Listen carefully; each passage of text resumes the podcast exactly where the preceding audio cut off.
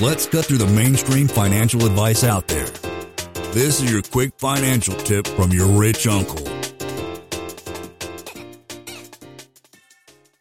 This is a report from Zumper reporting that rent increases are on the rise, if you haven't noticed. I think the last couple months we've been reporting on it, but it's been consistent since about the turn of the new year, January. And some of these, they're even reporting 3, 4, 5% or higher just in this one report.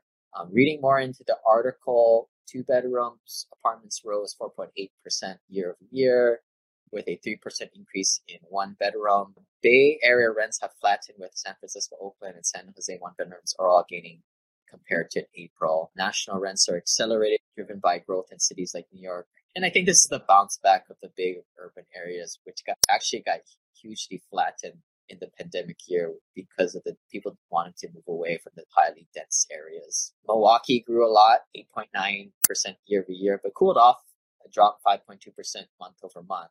And that's just to be expected when you have those big fluctuations. Think of it like the volatility of like alter altcoins pops up and then it dives down. Glendale, Arizona, one of the top growing metro area with 15.7% year over year increase and Phoenix with a 9.1% jump. Question here on Austin is like Boise. I'm not a huge fan of them. I think Austin is really overheated. It doesn't cash flow there, so I'm not interested, but I'm sure rent increases are up there too. Maybe I might be able to pick it out here.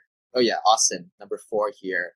Austin and Baltimore made 5.1% month over month gains, but Austin remains down by 0.8% year over year. There's your answer to your question, Giles.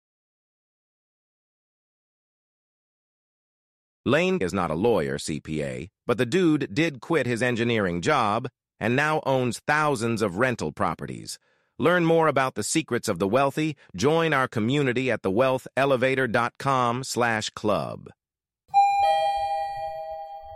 And if you're looking for a longer form podcast, also subscribe to the Wealth Elevator podcast.